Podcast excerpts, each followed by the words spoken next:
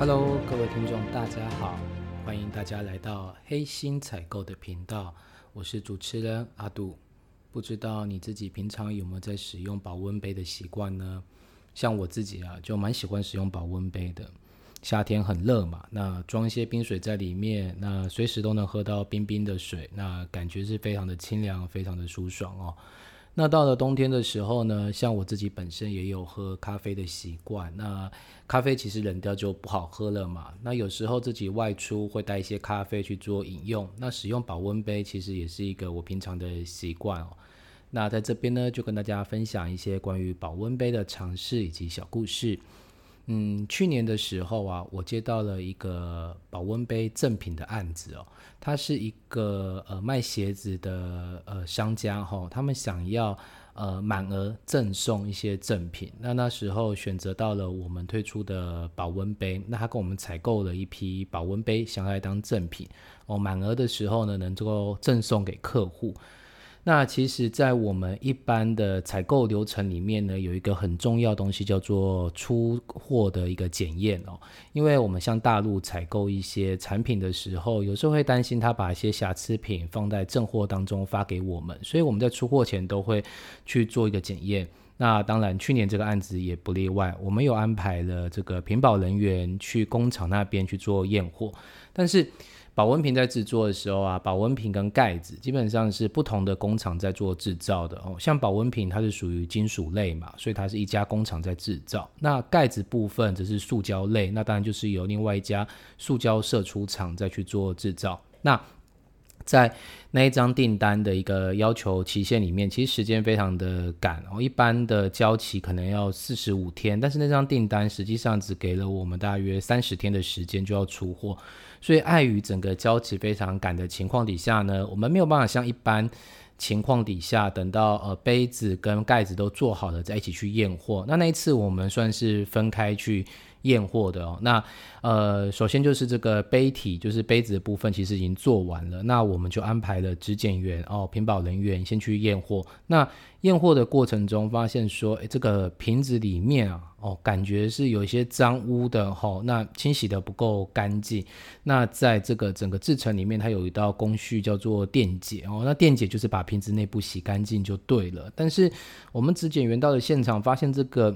里面的这个杯子其实还算是蛮肮脏的，那这东西就是这东西是没办法达到我们收货的一个标准，因此呢，我们那时候就要求厂商那边呢必须要把比较脏的杯子再重新的再去做电解一次，就是说再去做清洗一次哦，让让这个杯子的品质能够达到我们的标准。那结果呢？这个工厂他一开始他不太愿意答应，原因是因为那一批的验货里面大概高达四成的杯子都有这样一个状况哦。那这重工的成本就蛮高的哦，他全部再拿回去清洗，其实也是一个很大的成本。那当场就跟我们的验货员就是吵了起来，意思是说你这个检验标准也定得太严苛了吧？一般这一点点的脏污应该还好吧？而且。使用者买回家之后，应该也还会再清洗一次啊，这东西不是洗不掉的啊。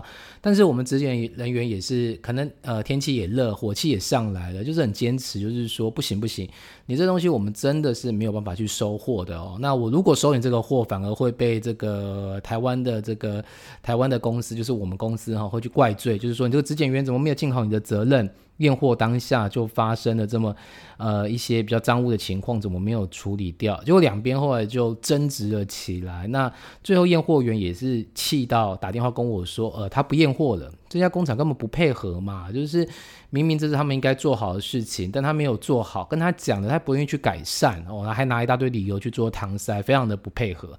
那当然，我身为采购，这时候就要介入去协调嘛，哈，就要跟对方工厂那边，就是说软软的跟硬的，都要跟他讲哦。硬的部分再跟他说，哎，这个不行哦，这样子的话，你可能会有违约问题哦。那软的，然跟他讲，哎呀，其实这也没什么，你就把它清理一下，那其实这东西基本上就 OK 了，就能够出货了嘛，对不对？那当然，工厂到后期的时候也是稍微就是妥协了，就说好吧，那我们再去。清洗一次，但是这个过程其实已经很不愉快了哈。那当然，到最后要出货前，这个杯子做好，盖子也做好了。那我当然要叫质检员再去一趟，这验货员还要再去一趟，因为看一下之前这些脏污的杯子有没有真的处理掉。那呃，那批订单应该有三千多个杯子吧？哦，那其实你可以想象，一个人啊，把呃在这个产线上面把杯子拿起来，仔细的观看，再放下去，再拿起一个杯子再观看，再放下去，其实也蛮需要。时间的那最后面，他这次的验货其实差不多就是他一验完，当天晚上十点哦，这个杯子就要去做一个装柜动作，就准备运输来台湾，然后去做交货的哦。那所以时间上面其实非常非常的赶哦。你算三千个，你呃，假设你看一个杯子需要个五六秒的时间哦，那你一分钟你只能看多少？所以其实看的非常非常的赶。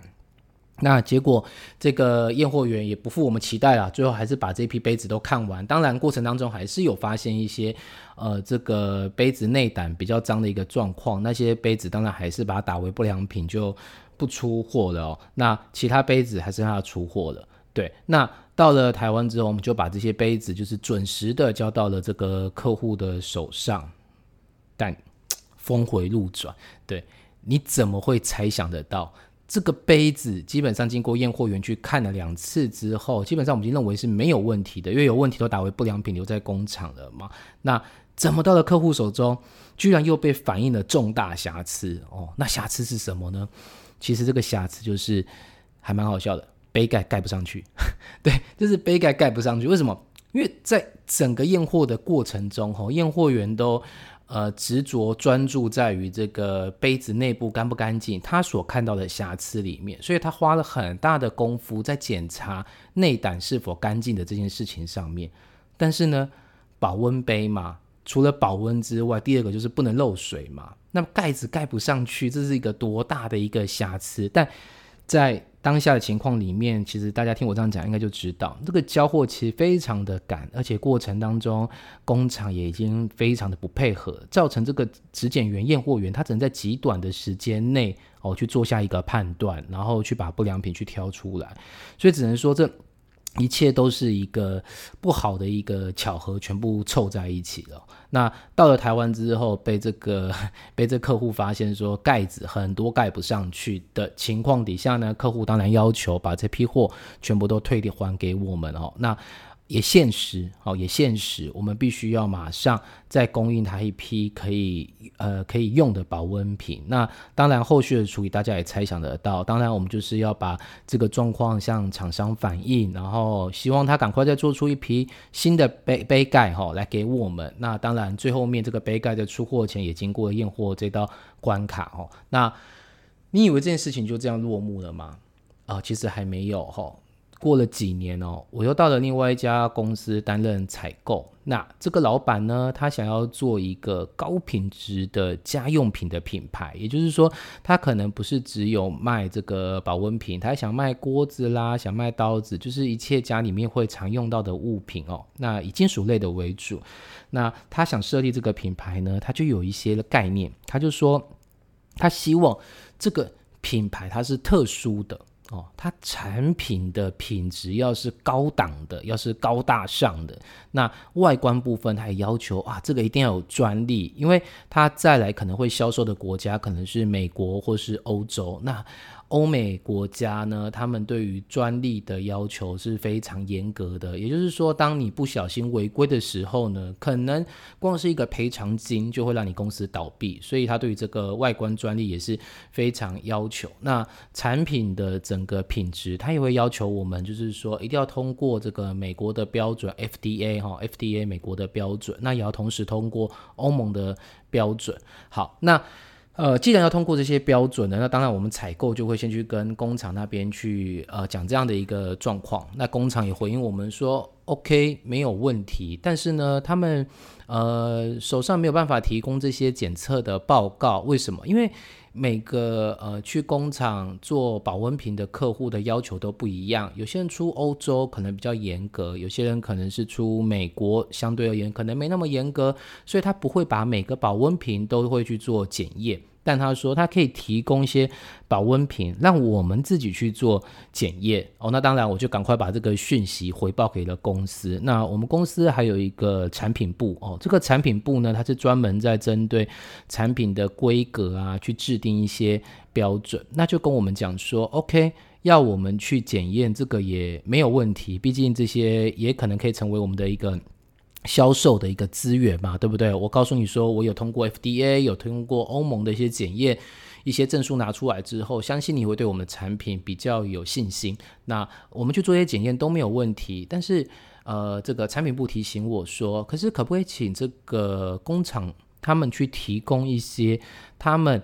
有的一些证明，也就譬如说，呃，他可能呃去做这个保温杯使用的材质是三零四的不锈钢，那可不可以请工厂出示一些出货单啊，或是更上游供应给他的那个供应不锈钢原料给他的这个厂商，能不能提出一些材质上面的证明？哦，这部分只是为了让我们在检验的时候不要浪费钱，什么意思？就是说，如果他能够先提出这些证明的话，那我们对他所提供的产品。的品质会比较有信心，那去送检，它不过就是一个流程，只是再验证而已，那也不会去浪费到钱。可是如果一开始他没办法提出这些证明的时候，那很有可能我们去送验东西根本就没办法通过检验，对吧？那我就跟又只好又去回呃跟这个工厂这边沟通说，可不可以先提供一些包括这个金属料件哦，或是塑料件这个部分的一些材质的报告？那工厂回应给我的。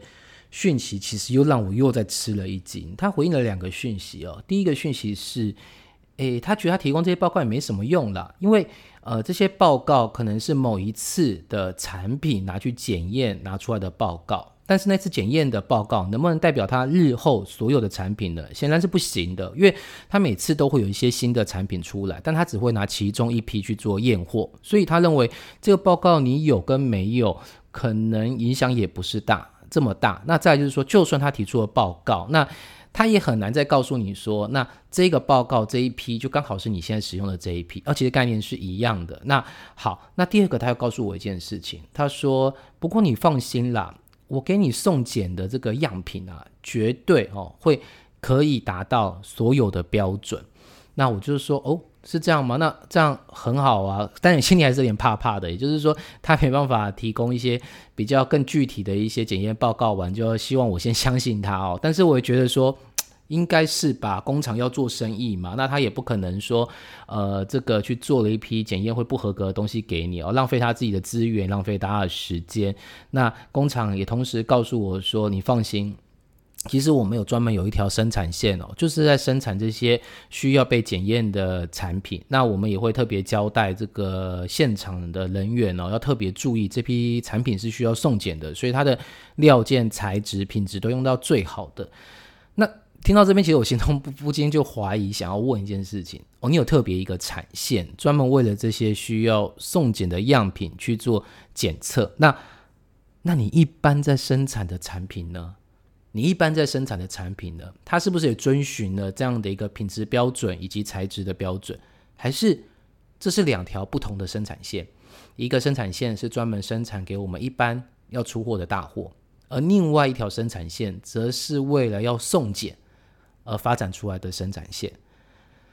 一旦有这个想法之后，其实他是蛮……其实很多人都知道，其实很多人大概都知道有这件事情哦，就是工厂里面他们有呃称为这样一个送样叫做 Golden Sample 哈，黄金样品，也就是说这样品是完美无瑕是无缺的，但是大货上面他没办法跟你保证，他是用一样的产品来给你。那当然听到这边之后，我心里就开始纠结了一下哦，就是说，诶，这到底 O 不 OK 啊？也就是说，这批产品我会拿一些样品进来，那我也会拿去做送检测。那送检测之后呢，因为工厂的保证，所以我的逻辑上面我也可以拿到相关一系列的验证报告，那可以证明我这东西是完全合乎标准的，是 OK 的，是没问题的。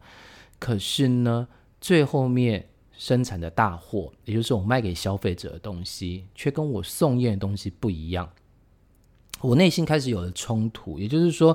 这是一个良心的问题哦，也就是说，你可不可以接受哦，昧着良心去把这件事情做完？身为一个员工，呃，为了公司的利益角度考虑，我应该是要能够接受的。为什么？成本，成本考量。什么叫成本考量？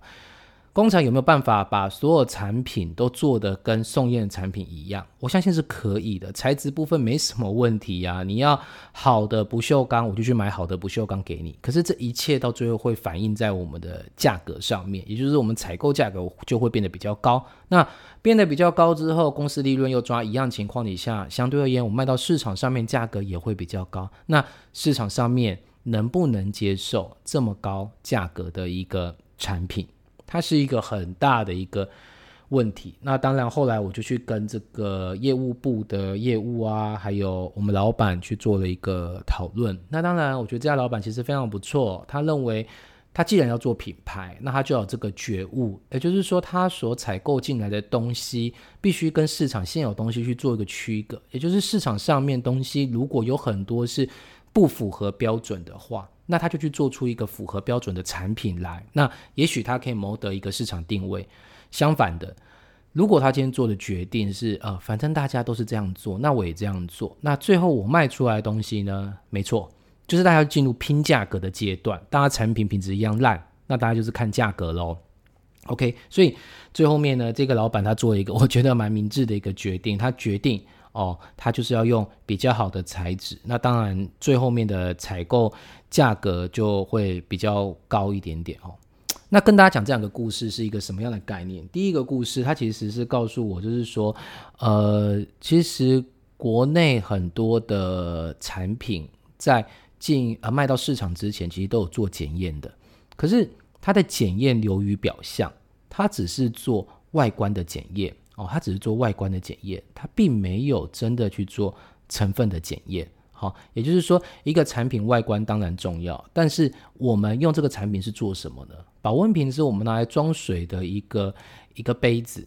哦，它会喝到我们肚子里面。假设它的产品的成分或是它的材质是不好的话，那我们不就是每天喝下这些有毒的东西到自己身体里面吗？哦，那第二个故事告诉我们什么？第二个故事其实告诉我们是，其实就算你看到了一些厂商，他有出示所谓的 SGS 的报告，证明他的产品是优质的，证明他的产品是优良的，我们通常会选择相信。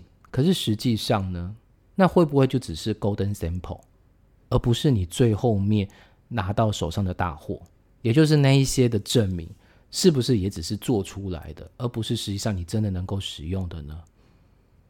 我自己本身也是两个小孩的爸爸，那对于这样的一个每天都要使用到的产品，其实我自己就留上了心哦。所以我后面自己在买这个保温杯的时候，都会特别的小心，特别的留意。那以下就可以给大家几个这个保温瓶使用的或是采购上面的一个建议。好，第一个，我建议你。每隔半年就去换掉你的保温瓶哦。你有没有想过，我们的衣服或因为季节不同，其实我们就会去做替换。有些甚至穿半年之后，我们就不会再穿了哈。那保温瓶这个东西，其实我认为它就是配件的一种哈。你就是使用了半年，那基本上你也应该去做一个替换的动作。那为什么这样讲呢？前阵子新闻上面有一个报道哈，它的标题下的蛮耸动，他说。保温瓶用二十年，五十岁的男子竟然失智哦，然后不到一年他就过世了。这个新闻内容主要是讲一个五十多岁的男人哈，那他习惯用保温瓶喝咖啡哈，习惯用保温瓶装咖啡哈，那他这个保温瓶他一用就用了二十年，他没有去做替换哈，那最后面呢他就这个铅中毒了哈，因为。保温瓶它装的咖啡比较不好洗，那它可能用比较硬质的刷子，哈，铁刷去把它刷干净，然后导致于这个保温瓶的内层的保护膜被刷掉，那里面的重金属可能是铅就被溶解出来了，那一直喝一直喝到最后就可能导致它的失智，然后导致它没多久之后就过世了。当然，这则新闻后来也被提出来去做了很多的讨论哦，比如说，呃，为什么？在这个刷洗的过程中，这个铅就会溶解出来。这这是谁判断的呢？谁说他铅中毒了？是医生吗？那医生怎么知道他是铅中毒？在他铅中毒为什么一定跟保温杯有关系？好，为什么一定跟这个保温杯有关系？难道不会是其他的容器，或是难道不会是其他的产品，比如说是锅子啊，或是其他东西造成它铅中毒吗？对，所以有没有办法直指说他用保温瓶二十年，然后不替换就会导致铅中毒？那很多人是说这中间其实没有直接的相关联性哦。那第二个。是不是呃保温瓶的铅中毒就害他离世哈，就害他过世了哈？那其实后面这个完整的报道应该是讲说，他就是因为他后来就是呃失智了嘛，然后住在医院里面，然后突然可能一口气咽不过来哦，咽咽咽咽不过那口气哦，然后就导致了这个吸入性的一个肺炎。他其实是因为肺炎而离世，并不是因为铅中毒而离世。OK OK，Anyway，不管如何。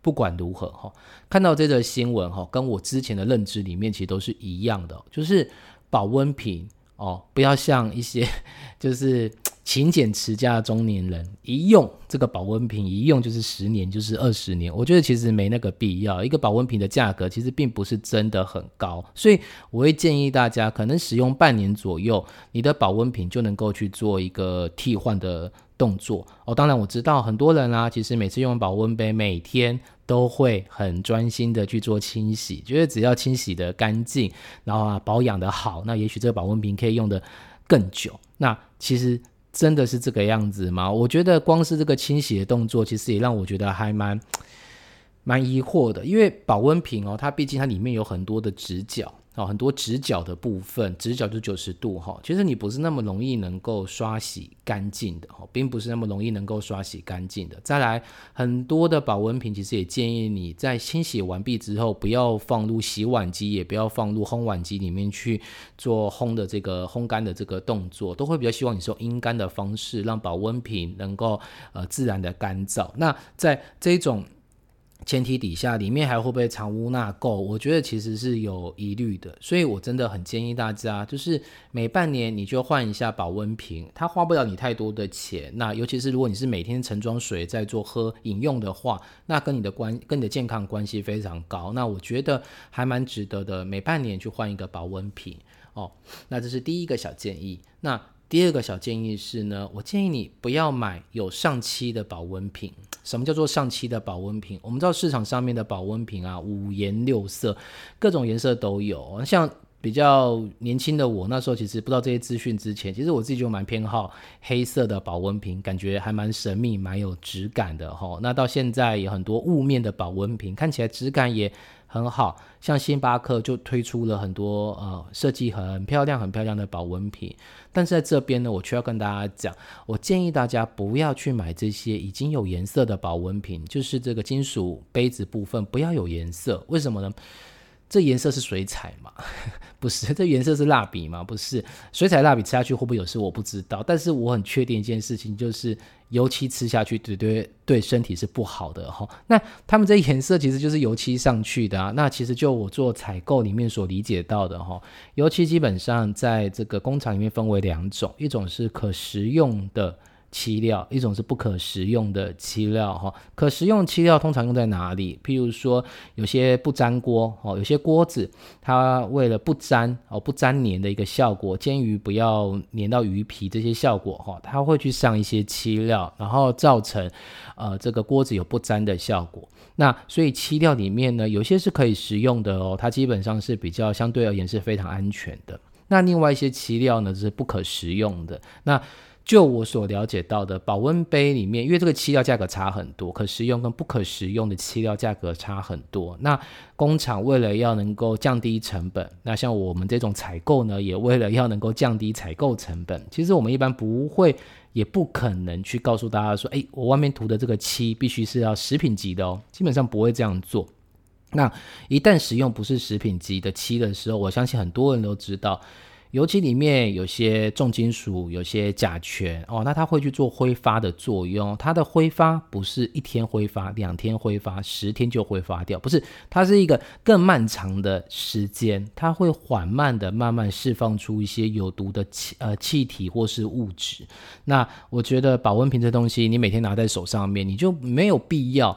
哦，要去做上漆的这个动作，因为这有毒的物质可能对你的身体会造成很大的一个伤害，所以我建议你哦，在采购保温杯的时候，不要去买那些有颜色的杯子，最好能够买的呢，就是原来的颜色，金属原银色，可能就是原来的颜色就是银色哈，金属色，不锈钢原来的颜色，这样的保温瓶，我觉得相较之下会比较好一些些，比上期的保温瓶会好很多。嗯，再来。第三个给大家的一个小建议哦，就是说，呃，我自己本身哦，因为后来知道了工厂生产的品质上面的一些问题之后，其实我自己有去买啊，在网络上买一个三零四的试剂哦，这个试剂哈，试是试用的试剂是水字旁的剂哦，这个三零四的一个试剂，它能够去测试保温瓶它是不是真的是三零四的。哦，为什么会有这个疑虑呢？我觉得这个也是给大家做一个分享哦。这个其实我是从工厂那边得到的知识。他跟我这样讲，他说，如果你销售的区域是美国的话，那其实除了一些比较大的品牌哦，譬如说可能像膳魔师啊这些比较大的品牌之外。其他大部分的保温瓶，因为在市场上面，它的价格是有需要被竞价的，也就是说必须要更加比拼价格的。所以呢，它很多在使用材质的时候是这样子，它是内胆三零四，内胆就是保温瓶内部，它是三零四材质。可是呢，它的外壳，它的外壳，它的外面那一圈哈，就是我们平常手握那个地方，其实它是二零一的。他那时候建议我说，其实如果你是要销售美国，他建议我可以这样做，就是用内三零四的材质，外二零一不锈钢的材质来制作杯子，这样的采购成本能够大大的降低哈。然后加上这个整个呃在外观部分，其实你是看不出来的，不管是呃我们讲的三一六材质，或是三零四材质，或是二零一材质，基本上。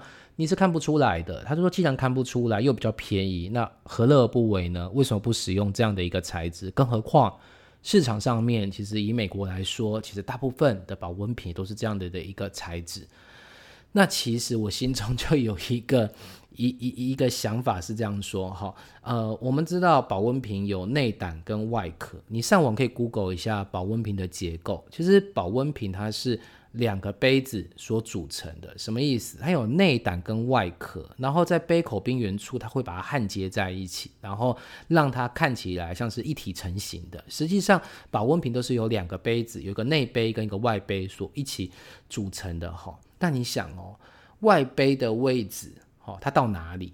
它一定会到了这个杯口的边缘处嘛，对不对？因为它跟内杯的焊接点其实是在你杯口的边缘处这个部分。那你想想看哦，当你在喝水的时候，有没有可能打开盖子之后，可能会直接就口，直接就喝了呢？如果会的话，那你有没有发现你的下嘴唇的部分其实已经碰到了外壳，也就是可能是二零一材质的部分。那二零一材质跟三零四的材质差异在哪里呢？其实二零一呢，基本上，呃，它的一个金属的特性哦，它不容易去做变形的一个动作。保温瓶基本上是一个圆弧形的哈，那它为了让这个不容易变形、不容易弯曲的这个材质二零一能够弯曲，其实它添加了一个元素叫做锰。哦，金字旁这个孟子的孟叫做锰，那锰是一种重金属，喝下去对人体的这个生殖系统是有害的。好，那所以如果他们外壳真的是使用二零一的材质，那你是不是对口喝的时候，极有可能就喝下了过量的重金属，就是锰这个金属元素呢？所以呢，我后来就去买了三零四的一个试剂，哈，那我就把它点在。外壳的一个部分，可能大部分都是点在壳的呃不显眼的一个角落，因为你只要一点下去之后，那边的颜色就跟周遭颜色会有一些不同。那我觉得美观上面的一个感受，我不喜欢杯子看起来脏脏的，所以我会去把它点在杯口边缘处去做测试。那其实测试非常容易，非常快。你点下去这个试剂之后呢，大概五秒钟，那就会变颜色了。如果它使用的是二零一的材质，基本上那个试剂会变成粉红色的，就是也会跟它原来试剂颜色不一样。那通常会变成粉红色的。那你只要看到大概在五秒左右变成这个颜色，你就必须要知道你这个保温杯是二零一的材质，外面是二零一的材质。那我就建议你不要再去做使用了哈，因为。这个就有可能会接触到你的口部，那你有可能喝下过量锰的这个元素，其实对身体非常不好。所以呢，我第三个小建议就是说，你可以上网去买一个三零四的试剂哦，那个很便宜，大概七十五块左右哦，自己用完，但那个小瓶而已。那但是你每次滴也只要一两滴，所以那瓶可能用不完，你还可以帮别人去做一个免费的一个测试，顺便。增加自己的一个人际关系，我觉得这是一个不错的公关方法哦。那推荐给你第三个小建议就是，你可以用三零四的试剂去测试看看，你的杯子是不是真的是三零四的。好，那再来最后第四个小建议哈，我会建议你用网购来买。为什么用网购来买？这不最重要，只是单纯的网购买的东西呢是可以退货，像某某上面你买的东西，你可以去做退货的。动作哈，那我想要告诉你的一件事情就是说呢，呃，你要买这个保温瓶的时候，我建议一件事情，你看一下它里面的内胆，就是它的内壁有没有一条直直的焊接线，我们称它为焊接线哈。基本上在制作的过程当中呢。这个不锈钢它是一整片的一个形状，那为了要让它能够变成杯子形状呢，他们会把不这一片不锈钢去做弯曲，那弯曲之后要把它粘合在一起，那就是用焊接的这个动作去做粘合哈。那焊接线呢会有什么问题？基本上有两个问题。第一个，焊接可能会破坏掉本来不锈钢的材质，那会不会因为这样的破坏而产生有毒物质？这是有可能的。所以呢，有焊接线的瓶子，我认为它是有问题的。第二个是呢，呃，有焊接线的瓶子啊，你会发现它也很容易藏污纳垢，也就是说它会卡很多。呃，东西在里面，而造成你不好清洗，怎么清洁也清洁不干净的一个状况，所以我会建议你尽量能够去买一些没有焊接线的保温瓶。那网购上面通常你也不知道里面。到底是有焊接线没有焊接线？那通常如果没有焊接线呢，在产品说明的时候呢，厂商一定会特别去标注，就是说这是一体成型无焊接线的。你如果看到，我认为这个保温瓶就 OK 一点点，你就可以值得去做买。那如果你买回来之后发现，哎，有焊接线，因为一开始你在看图片根本看不到的情况底下呢，那我觉得用网购是一个很好方式嘛，你就可以退货嘛，因为就是买到不想要的产品。当然，你也可以使用去卖场选购的方式哈，去选一些没有呃，里面没有焊接线的保温瓶。好，那最后呢，就帮大家整理一下，其实给了大家四个小建议。第一个，每半年呢，就建议你去换一下保温瓶，哦，维持保温瓶的这个清洁，哦与干净。第二个。建议你不要去买有上漆的保温瓶，因为这些有上漆的保温瓶可能都含有一些油漆的一些不好的元素在里面，对你的身体健康可能会有影响的。第三个呢，建议你用三零四的试剂去测试看看瓶子的外面它到底是不是三零四材质呢，还是用到二零一的材质。那最后一个建议你看看保温瓶里面有没有焊接线，如果有焊接线呢，就不建议你去做购买哦。好的，很开心，这支这个节目已经到了尾声。那在未来的节目里面呢，我也会再去分享更多我对一些产品的认知，然后提供大家参考。好，谢谢你的收听，拜拜。